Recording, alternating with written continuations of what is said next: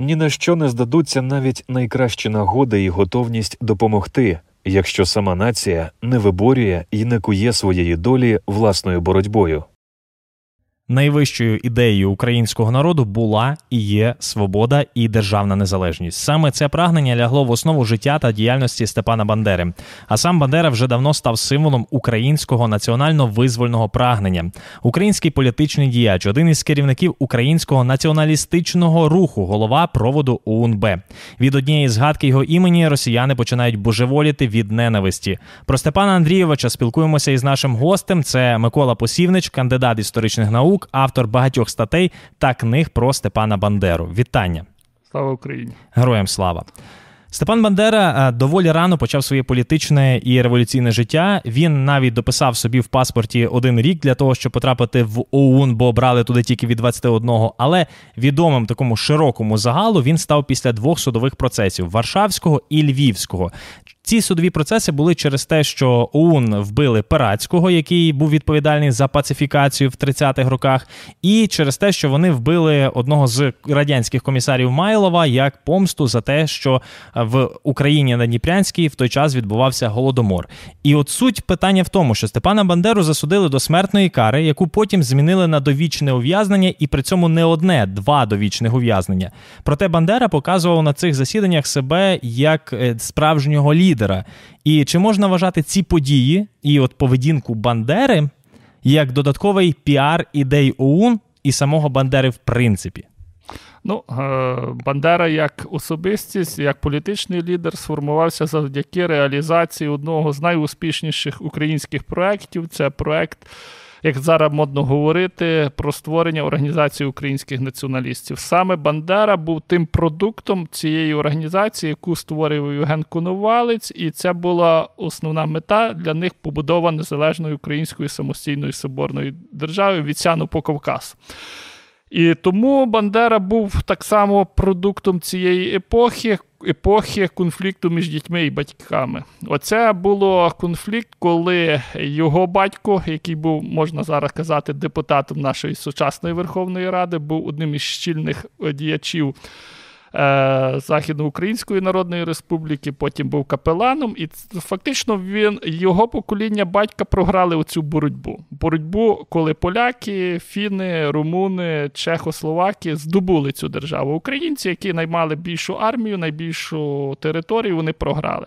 І тому е, почуття реваншу це була лейтмотивом діяльності юного Бандери. Оцей реванш, який українці зазнавали в польській державі, які були у упослідженими, які не мали права власного ім'я назвати, не мали власну освіту мати і не були допущені до польських ієрархії державної, тобто університети, військова служба, державна служба. І в цих моментах є формування Степана Бандери. Ми говорили, і ви сказали про конфлікт поколінь. І конфлікт поколінь вже навіть самому УН теж простежувався. 1938 рік вбивають в Роттердамі Коновальця, який до того фактично своїм авторитетом об'єднував організацію українських націоналістів. А потім оце старше покоління, яке жило в еміграції і мало якісь інші погляди ОУН, і молодше покоління, яке вже безпосередньо на підокупованих українських територіях Польщею, воно діяло своїми методами. В них почалися розбіжності, і ці розбіжності призвели до розколу організації в 40-му році.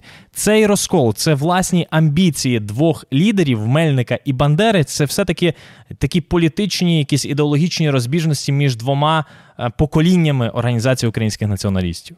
Ну, е, цей конфлікт е, і е, був неминучим, бо це так була спроєктована траєкторія історії, що оці покоління, яке воювало в перших визвольних змаганнях, вони не були готові до ментально до других визвольних змагань. І Бандера і його покоління вимагали нової діяльності, адже. Андрій Мельник це був більше такий е, е, кабінетний е, націоналіст, який відійшов від справ в міжвоєнний період. І пізніше, коли він за згідно заповіту став головою проводу ОУН, вождем, як його почали наменувати, це стався конфлікт. Адже людина, яка не працювала, не воювала і не була безпосередньо у вирі боротьби, як їх всіх називали за кордоном сальоновими націоналістами, тобто ресторанними, що це вирішували справи так, але молодь вимагала чину і дії. Бандера мав великі мрії, які потрібно було втілювати. А Мельник, як старша досвідчена людина, як полковник, яка зуміла е, більше бути начальником штабу при Конувальці, він не міряв такими категоріями великої України. В нього була тактична. е, І стратегічна мета наупиратися на Німеччину і завдяки Німеччині здобути українську державу малою кров'ю. На жаль, оці наші політичні діячі тепер і інші е, повинні мати візію великої України. І ця візія була велика в Бандери. Коли мова заходить за Другу світову війну і український політичний рух, нам одразу на думку спадає Бандера або Шухевич. Але насправді в той час були значно ширші такі політичні напрямки в українському русі. У нас є, наприклад, Скоропадський, колишній гетьман, і деяке крило монархістів. У нас є уряд е, в екзилі в еміграції УНР. І, звичайно, в нас є, наприклад, авторитет Андрея Шептицького, митрополита Греко-католицької церкви, і, наприклад, ті самі Мельниківці з Андрієм Мельником. Як складалися відносини з Бандери з іншими крилами українського національного руху? І, наприклад, чи правда те, що після акту відновлення української держави саме Мельниківці здавали гестапо адреси бандерівців? Ну, е, ми повинні зрозуміти, що початок Другої світової війни ознаменував дуже такі тектонічні злами і карколомні перебудову суспільства. Фактично в Україні лишилося дві легальні структури, які між собою е, не те, що конкурували, а доповнювали це, зокрема, греко-католицька церква на чолі з митрополитом Кирадреєм Шептицьким і Організація українських націоналістів тоді ще єдина, яка мали інституційний авторитет, і з іншого боку, вони мали вплив на суспільство. Решту всі були ліквідовані радянським е, режимом, репресовані, і вони просто не могли існувати. І тому Бандера, бачачи оцей весь воєнний хаос, е, потрібно було діяти рішуче і безкомпромісно, адже велика ідея великої України повинна була творитися. І тому е, всі еміграційні середовища, інші, вони не готові були воювати за Україну. Вони були готові домовлятися. І тому така дипломатична гра е, між Німеччиною і Радянським Союзом, гібридна війна одна проти одного зумовила те, що Бандера вимагав вже негайних рішень, які би могли кардинально підготувати українську націю до боротьби і упертя на власні сили, створення бойових загонів, підготовка власної армії партизанської, пізніше регулярної, і проголошення структур на місцях, які би могли формувати державний організм. І оце було дуже важливим чинником, який між цими політичними гравцями е, домінували їхні позиції. Росіяни називають Бандеру колаборантом, напевно, другим після Гітлера. Але для того, щоб бути колаборантом, потрібно хоча б бути громадянином радянського союзу. Бандера таким ніколи не був. І тут е, вони, росіяни, часто забувають про свого відвертого колаборанта, генерала Власова, який зібрав росіян півмільйона, і вони безпосередньо воювали за німецьких нацистів. І в 44-й рік звільняють Заксенхаузена Бандеру. І тоді німці схиляють його власне до союзу з Власовим для того, щоб він разом з ним воював проти радянського союзу. Бандера відмовився і потім навіть тік з під нагляду німецького. Але чи в принципі можливим міг бути такий союз з огляду на те, що в українській історії схожа ситуація вже була, коли Євген Петрушевич мав союз з білою Денікінською Росією проти більшовиків. Ну, тут ми повинні знати е, орієнтуватися на позицію і того ж Бандери, Шухевича, Стицька. Е, інших провідних діячів, яких вони були виховані в максималістських таких е, прагненнях. І цей максималізм ніколи не дозволив Бандері в 41-му році прогнутися і бути мельником. Мельник е, домовлявся, мельник дипломатично діяв. Бандера став діяв. Політикою доконаних фактів. Ми зробили, ми поставили. Ми маємо силу, ми активні. Ми можемо створити армію, ми воюємо. І ми проголошуємо державу. І ми ставимо будь-який політичний е, гравців цього світу, що ми не об'єкт, а ми суб'єкт, і ми вимагаємо рівноправля і поваги. Оце е, аксіома, яку Путін тепер не міг зрозуміти в 22-му році проти українців. Що це міна е, така, яка вибухне в будь-який момент в руках ворога. І цей вибух е, був пасіонарний і в 41-му році, вигляді української повстанської армії, у вигляді повстанців, які боролися і проти Гітлера, і проти Сталіна. І тому в 44-му році Бандера є ж його протоколи допитів е, з Біллером, відомим персонажем, і де чітко було поставлено вимоги української держави, орієнтація, яка ми не з вами готові були бути рівноправними партнерами Великої України і Великої Німеччини. Ви відмовилися, і ми будемо. Але ця політика завжди була Бандерою введена в таких великих масштабах Великої України від Сяну по Кавказ. Ну і ясно, що Бандера пізніше і з американцями, так само і з англійцями, він жорстко дотримувався проукраїнської позиції, позиції великої України. Але саме головне це створення Бандери, чому він такий сильний, універсального солдата, людини, яка би могла воювати без будь-яких наказів, без примусу, без матеріального заохочення і могла організовувати навколо себе людей і не маючи жодних матеріальних чи фінансових засобів за кордону, чи ленд-лізу, чи будь-чого. Оце був універсальний солдат, бандерівець, якого боялися всі і далі бояться. Один із найбільших радянсько-російських міфів це те, що Бандеру і його прихильників засудили на Нюрнберзькому трибуналі після війни.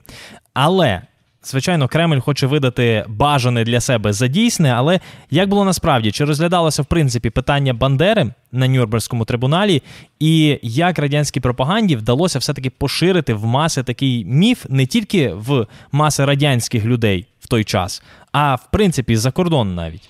Ну, це було е, спецкухня КГБ. Це кухня творення міфів, творення фейків, провокацій і створення образу ворога. Е, Бандеру створювали цілеспрямовано з початку 41-го року як українсько-німецькі буржуазні націоналісти. Бандера був чуть не другою особою після Гітлера в е, е, окупації України. Це була культова особа, яка е, ним е, лякали дітей. І це був продукт кіноіндустрії. Ця вже Бандера стає е, після свого життя е, таким міфологізованим персонажем, який не має нічого до діла зі справжнім Бандерою. І він був особленням е, для ворога всього визвольного руху, і ворог бив конкретно по Бандері і всьому визвольному руху. Він зводив свідомо до одної особи, до такого політика, до його карикатурного зображення, що це, от дивіться, такий маленький чоловік, який вже в діаспорі працює за американські і англійські гроші, який продається разом з сіоністами всесвітньому капіталу. Е, це є країна НАТО, і він хоче оце. Але він в минулому був нацист. Це був політика вбивства євреїв, поляків, е, вбивства багатьох українців. Що він працював на послугах Гестапо і Абверу. І ця вся УНУПА їх зображували в фільмах. Ви подивіться з німецькою зброєю, в СС-мундирах. Е, з такими головорізами, які не здатні прочитати елементарного. Але Бандера інші були дуже добре освіченими і знали. І в пропаганді саме після життя, смерті, е, після свого життя 45-го е, року, е, Бандера був таким публіцистичним піар-менеджером. Оце він дуже добре зрозумів, будучи по фаху мусив переінтруватися з провідника на журналіста, маючи посвідчення наших багатьох імміграційних газет, працював як журналіст. І медійно він дуже вправно боровся в цій інформаційній війні, в тій холодній війні, в тих потоках, коли потрібно було лавирувати. бо американці, англійці завжди союзники під під, підминають під себе всіх і вся. Тобто вони працювали за те. Бандера поставив чіткі умови, що має бути незалежна Україна, і ми не можемо бути вашим п'ятим колесом, як при німцях, так при нових американцях. І це Радянський Союз дуже вміло розглядав. І оця інформаційна війна про СС-дивізію, про Бандеру, про погроми єврейські, про геноцид на Волині в лапках. Оце була їхня інформаційна, і до нього прив'язували Степана Бандеру, щоб тим самим учорнити всіх і вся, і показати, що це просто маргінальне явище, яке не відігравало важливої ролі. Але в пропаганді, в засобах, ця Бандера був оцим таким міфічним е, людиною, про якого був втіленням всесвітнього зла. Традиційно під завершення розмови ми запитуємо чат GPT, як би відповіла та чи інша історична особа на наше запитання, якби жила сьогодні. Як би відповів Степан Бандера на запитання, чому слово бандерівець викликає страх у росіян? Як Степан Бандера, Я би відповів на питання таким чином: слово бандерівець викликає страх у деяких росіян через спотворену пропагандою історію.